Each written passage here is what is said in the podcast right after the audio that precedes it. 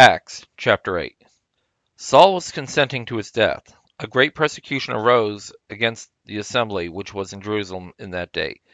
They were all scattered abroad throughout the regions of Judea and Samaria, except for the apostles. Devout men buried Stephen and lamented greatly over him. But Saul ravaged the assembly, entering into every house and dragging both men and women off to prison. Therefore, those who were scattered abroad went around preaching the word. Philip went down to the city of Samaria and proclaimed to them the Christ. The multitudes listened with one accord to the things that were spoken by Philip when they heard and saw the signs which he did.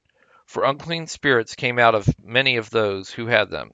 They came out crying with a loud voice. Many who had been paralyzed and lame were healed. There was great joy in that city. But there was a certain man, Simon by name, who used to practice sorcery in a city and amaze the people of Samaria, making himself out to be some great one, to whom they all listened from the least to the greatest, saying, This man is that great power of God. They listened to him because for a long time he had amazed them with his sorceries. But when they believed Philip's preaching good news concerning God's kingdom and the name of Jesus Christ, they were baptized, both men and women. Simon himself also believing, being baptized, he continued with Philip, seeing signs and great miracles occurring. He was amazed. Now, when the apostles who were in, at Jerusalem heard that Samaria had received the word of God, they sent Peter and John to them, whom, when they had come down, prayed for them that they might receive the Holy Spirit. For as yet he had fallen on none of them. They had only been baptized in the name of Jesus Christ. Then they laid their hands on them, and they received the Holy Spirit. Now, when Simon saw that the Holy Spirit was given through the laying uh, on of the apostles' hands, he offered them money, saying, Give me also this power, that whoever I lay my hands on may receive the Holy Spirit. But Peter said to him, May your silver perish with you, because you thought you could obtain the gift of God with money. You have neither part nor lot in this matter, for your heart isn't right before God.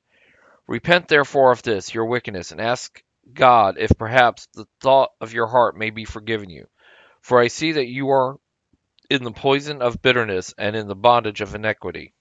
Simon answered, Pray for me to the Lord, that none of these things which you have spoken happen to me.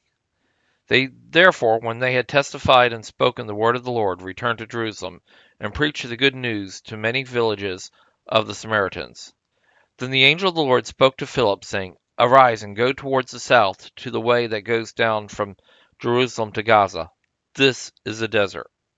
He arose and went, and behold, there was a man of Ethiopia, a eunuch of great authority under Candace, queen of Ethiopians, who was over all her treasure, who had come to Jerusalem to worship. He was returning and sitting in his chariot and was reading the prophet Isaiah.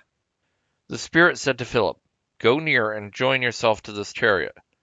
Philip ran to him and heard him reading Isaiah the prophet and said, Do you understand what you are reading? He said, How can I unless someone explains it to me? He begged Philip to come up and sit with him.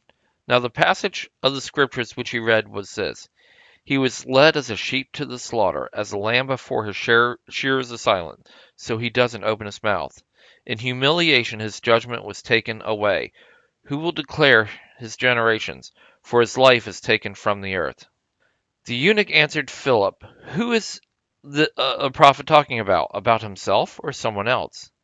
Philip opened his mouth and began from the, this scripture, preaching to them about Jesus. As they went on the way, they came to some water, and the eunuch said, Behold, here is water. What is keeping me from being baptized?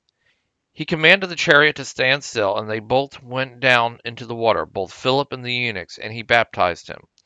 When they came up out of the water, the Spirit of the Lord caught Philip away, and the eunuch didn't see him any more, for he went on his way rejoicing. But Philip was found at Azotus. Passing through, he preached the good news to all the cities until he came to Caesarea.